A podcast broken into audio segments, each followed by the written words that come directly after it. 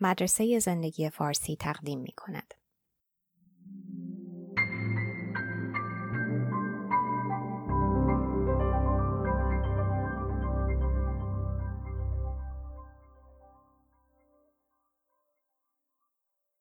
ترجمه و صدا دکتر ایمان فانی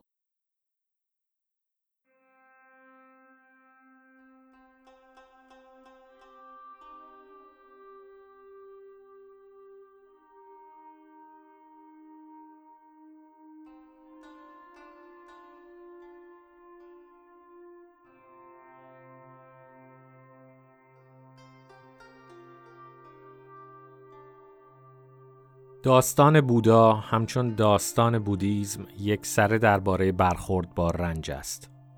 او بین صده ششم و چهارم قبل از میلاد متولد شد و فرزند پادشاهی ثروتمند در دامنه های هیمالیایی نپال بود. پیشگویی شده بود که بودای جوان که آن زمان سیزار تا گاتاما خوانده می‌شد یا امپراتور هند می شود و یا مردی بسیار مقدس. از آنجا که پدرش به هر قیمتی می‌خواست او امپراتور شود او را منزوی در قصر نگه داشتند. گاتامای جوان هر تجمل قابل تصوری داشت. گوهر بندگان برکه های گل نیلوفر و حتی رقصندگان زیبا.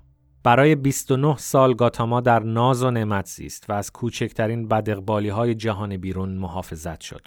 اما پس از آن قصر را برای گردش های کوتاه ترک کرد.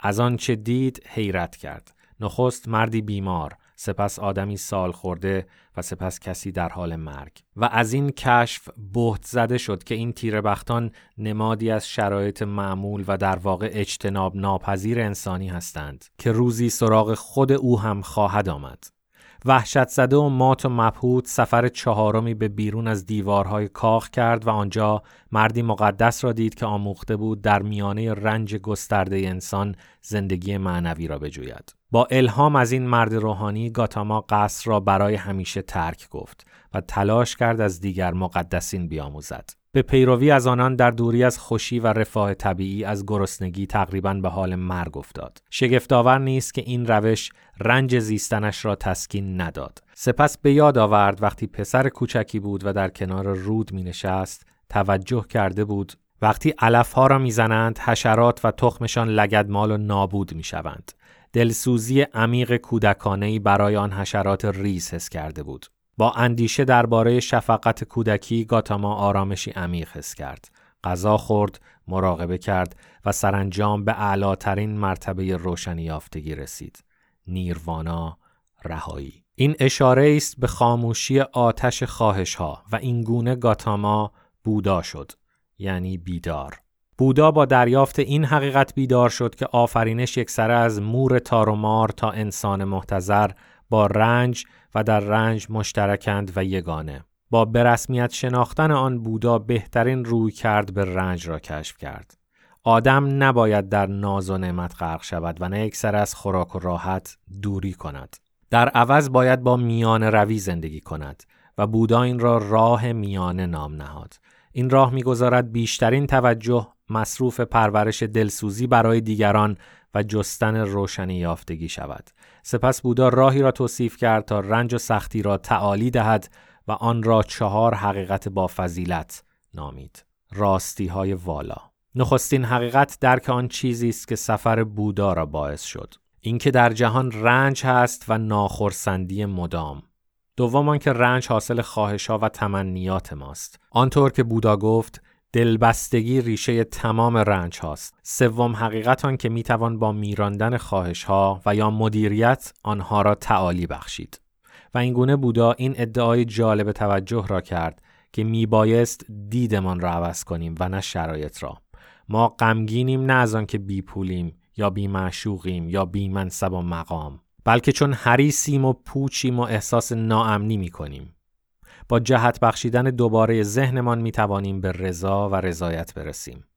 با رفتار صحیح و آنچه اکنون حضور قلب می نامیم ما همچنین می توانیم آدم های بهتری بشویم. می توانیم احساس های منفی و حالات منفی ذهن را برگردانیم. نادانی را به خرد، خشم را به مهربانی و حرس را به بخشندگی تبدیل کنیم. چهارمین حقیقت و راستی نهایی که بودا آشکار کرد آن است که می‌توان به ورای رنج سفر کرد با آنچه او راه والای هشتگانه نامید. این راه هشتگانه تعدادی رفتارهای نیک و خردمندانه است. نگاه نیک پندار نیک گفتار نیک کردار نیک معاش نیک تلاش نیک حضور قلب نیک و تمرکز نیک. آنچه برای مشاهدگر غربی جالب است اینکه خرد یک عادت است نه یک درک اقلانی صرف. فرد باید تکانه های شریفتر وجودش را طبق یک روال منظم عملی کند. همان گونه که پرورش اندام می دهند. لحظه درک و اشراق فقط یک بخش از آدم بهتری شدن است. پس از مرگ بودا پیروانش سوترا یا سروده ها و گفته هایش را گرد آوردند و نوشتند و دفترهایی ساختند برای راهنمایی پیروان در مراقبه و اخلاق و زندگی با حضور قلب. دیرهایی که در زمان زندگیش ایجاد شده بود رشد کردند و در چین و آسیای خاوری زیاد شدند.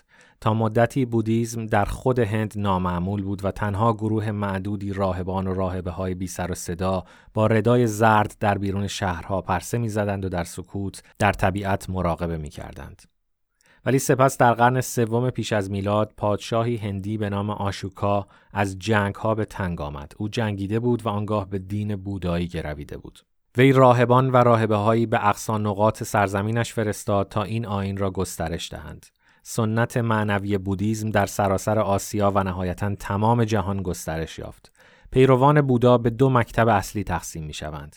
بودیزم تراوادا که آسیای جنوب شرقی را کلونیزه کرد و بودیزم ماهایانا که در چین و آسیای شمال شرق ریشه دواند.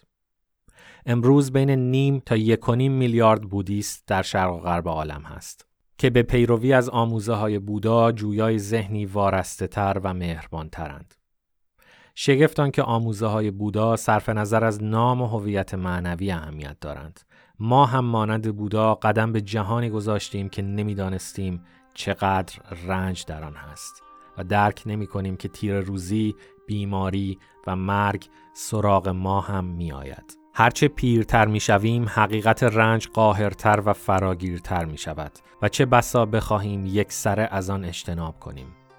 ولی تعالیم بودا یادآور می شود که باید با رنج رو در رو و چشم در چشم بشویم و همه تلاشمان را مصروف داریم تا بنده خواهش هایمان نباشیم و درک کنیم که به رنج می توان چون رشته پیوندی با دیگر آدمیان نگاه کرد که ما را به سوی مهربانی، دلسوزی، گذشت و مدارا پیش می